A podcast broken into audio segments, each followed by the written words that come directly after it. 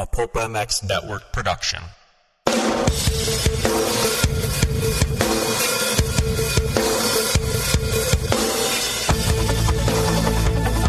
This is the Rocky Mountain ATV MC Keefer Tested podcast, the podcast you come to for the straight insight on all things moto-centric.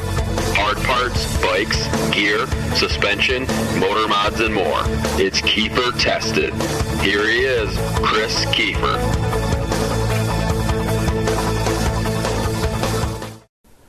Everybody, welcome back to the Keefer Tested podcast sponsored by Rocky Mountain ATV MC. Rocky Mountain ATV MC is the trusted online source for parts, accessories, and gear for dirt bikes, side by sides, dual sport bikes, ATVs, and street bikes. With low prices, unparalleled customer service, and free three day shipping. It's free. That's a good price. It's easy to see why Rocky Mountain ATV MC is the premier shopping destination for the power sport enthusiasts. That's right. If you got some parts you want to order, go to RockyMountainATVMC.com. They're helping Keefer Tested podcast. They're putting it out there for you guys. So let's help them out. And you know they're they're giving back to the sport. So let's uh, let's order some stuff up. Tell them Keefer sent you. Um, basically today we're going to talk a little bit something a little bit different. Um, I get a lot of emails, social media questions about how I became a test rider, um, how I could test, you know, better, you know, and I wanted to put like a little quick pod, podcast together just to kind of give you guys an idea of what what I did growing up as a test guy and also what you can do out there to try to make your bike better. It's it's not that hard, you know. I've been doing it for 17 years and there is a science to it, but also there is some simplicity where you guys can do some stuff yourself um, just in case, you know, I haven't tested something and you can't use my word and you guys want to you know make a purchase you know maybe you guys can try it out and then decipher for yourself. So basically there's a there's a system how I grew up doing it how I was taught. I'll share some of that with you. And also when we talk about the sheets I will try to make a sheet up for you guys and post it up on keeferinctesting.com so you guys can print it off and use it when you go to the track. So you know like I said you either have it or you kind of don't. But you can learn some of these things that I've been doing. You know, testing motorcycles is a process. It's not just something that happens overnight. Your bike's better, magically, boom, it's done, right? Um, some of these pros, sponsored guys out there, man, they know how to twist the throttle. They they rip, but when they come back, they don't know how to give feedback. Like I've watched some of the top guys in our sport, um, listen to them and I'm puzzled. Like they have no idea what they feel or or anything. They just know how to throw that right hand down and haul ass. So that's one thing I've always been good at is giving evaluations, you know, giving some good feedback, really nitpicking the bike to to knowing what it's doing on the track. I'm not a very good mechanic, but my testing skills and I feel a lot on the track, so um, that's where my worth is worth is at. So there's an old saying in the testing world you're only as good as what you try. And to me, I, I kind of feel like that's true because if you always ride the same stuff, you never know what could be out there to to get your bike better. Kind of like when you get married, right? How many how many chicks did you guys go through out there that finally like, oh man, this is the right one. I'm going to marry this one. You went through several, right? I know I did. I went through a lot of women before I knew about who I wanted to marry bikes aren't that different. Parts aren't that different. You figure it out. So, unlike marriage, there's there's a rating scale that we can work off of to help us go back and see if we're making progress with our biker parts. So, in the manufacturer world, there's a whole testing sheet that we break down over 70 points of the dirt bike. We don't have to get that crazy for you guys out there to do it, but you can grab a notepad and a pen and make a score sheet. That's easy to do. So, what you guys can do is write the track down where you're at, temperature, humidity, wherever you guys, you know, feel like where you're at, and there's a numerical system that you can do to break down a category. Let's say an engine, low end, mid range, top end, over rev. We use a number two, three, and four scale. So let me explain this to you. A 3 is your baseline setting. Three is what you're trying to get better. So if you have a stock bike, that is a number three. If you have a stock muffler, that is a number three. A stock piston, that is a number three. Everything from a three, you always want to go above. You don't want to buy something, then you figure it out and it's worse, right? So, how we break this down is there's a 3, 3 plus, 3.5, and a 4. A 3 plus is a slightly better feeling on the track, and it's barely noticeable. Like, let's say you put that muffler on and you scored a 3 plus, that means it's a little bit better off bottom end, but everywhere else feels about the same. So that's about a 3 plus. So that's what you would want to rate that if that's what you felt. A 3.5 is better in most areas. So you're out on the track, you're comparing a Yamaha to a Honda, and you're like, oh man, this Honda rips in the mid range, but it feels pretty close to the same, you know, in the bottom end and the top end, but the mid range, man, it rips, and over rev, it's better. So that's basically a 3.5. It's it's better in most areas, but there's still some areas where the other part or bike is a little bit better. Now, number four is better in all areas. You put on a pipe, you put whatever part on, you immediately get on the track, you feel it, you're like, oh man, it's better everywhere. Like, I like this way better than what I was using. That's a number four. So that's what we're trying to achieve. It's very rare that you see a number four, but it does happen. So if you have a four and you and you're working off of that and you say, man, it's a lot better, then that's something that you want to stick with and leave on your bike.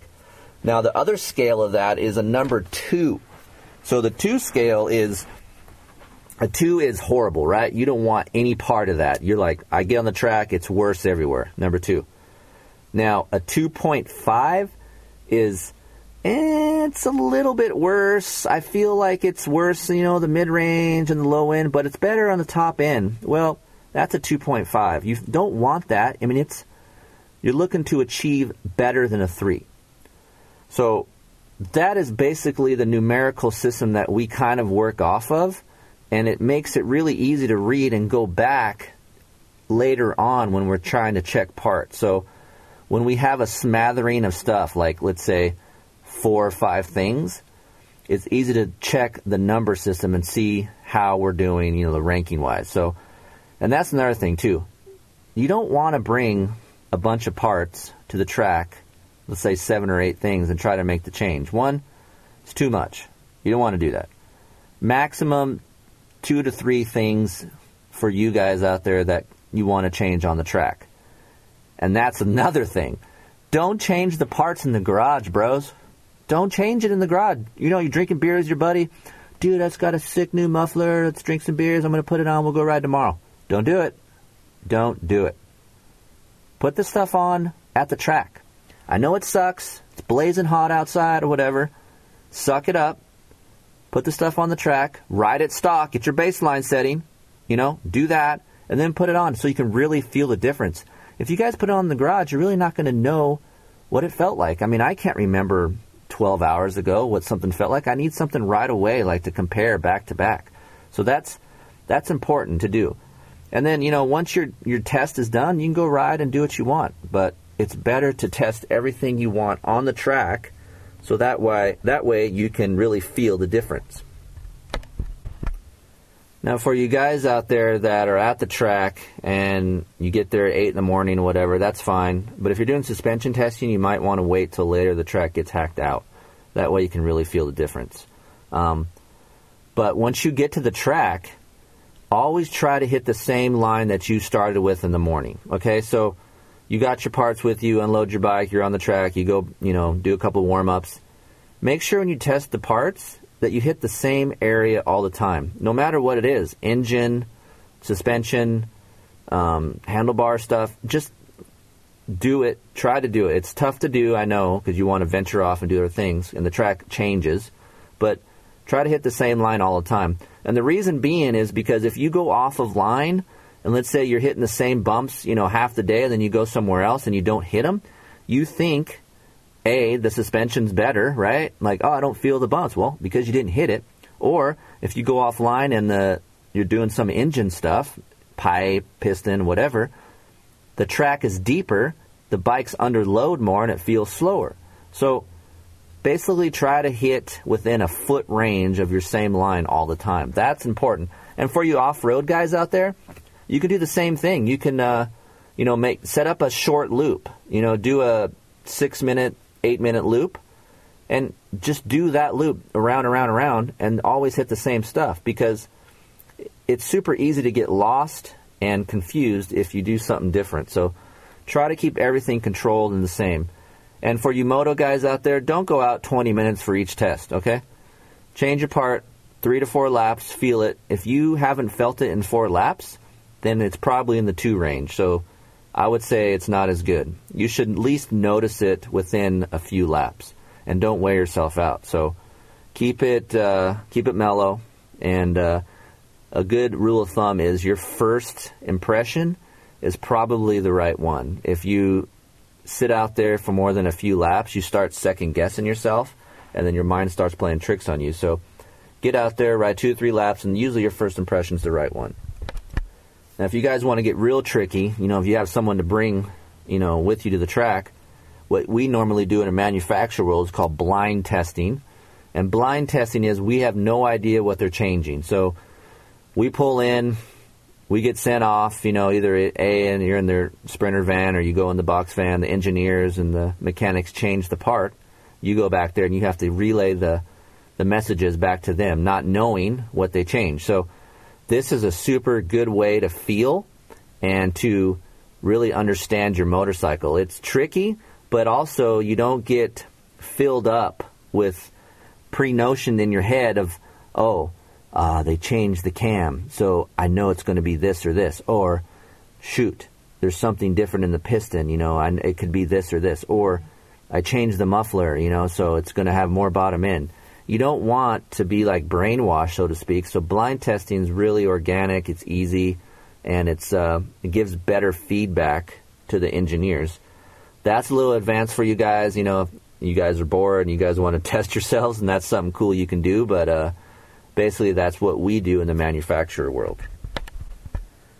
Yeah, and I want to kind of go over some testing terms with you guys. I know you guys talk about, hey, what is this? What's understeer? What's what's that? You guys hit me up a lot and want to know some testing terms. And there are some terms that we use in the testing world that that can relate there for you guys. So basically, uh, here's a few of them that I kind of like to use when I write my test. So a rider triangle. Um, the rider triangle is basically the cockpit area of the motorcycle. It's the handlebar to seat to foot peg, foot peg position.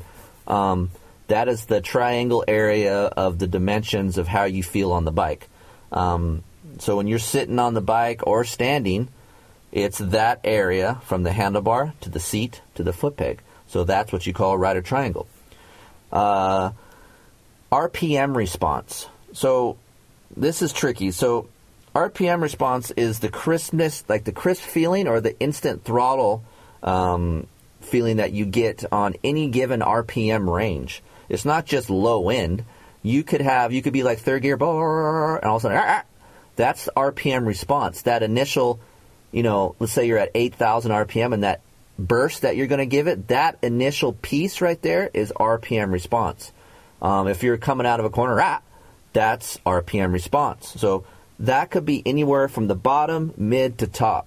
RPM response is anywhere in those range.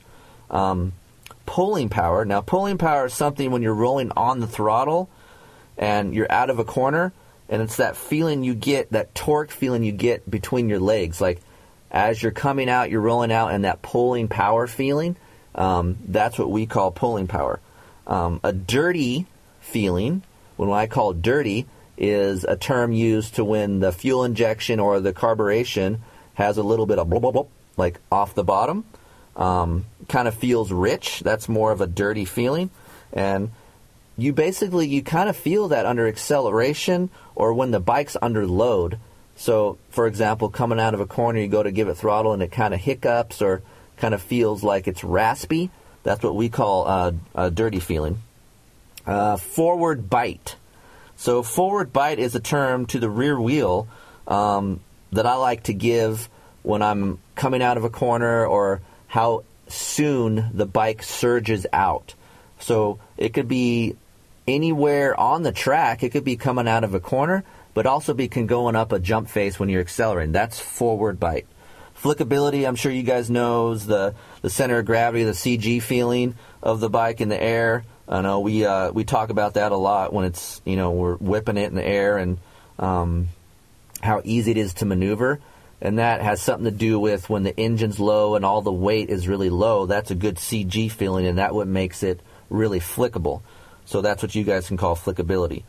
Um, a big one I get all the time is suspension comfort and performance, and I kind of went over that in my Honda podcast. But the comfort is the plushness of the suspension on square edge, decel bumps, anything that's hard, and you feel you coming into it, and you have a lot of movement, and it's comfortable, and it's almost soft feel, but it has a lot of comfort.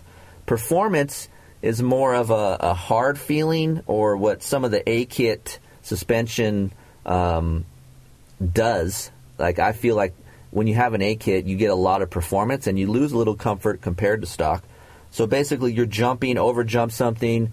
Uh, it it kind of soaks it up. It lands, has a dead feeling. That's more of a performance feeling. Um, you can charge harder into bumps, and the bike stays up more. It doesn't move as much.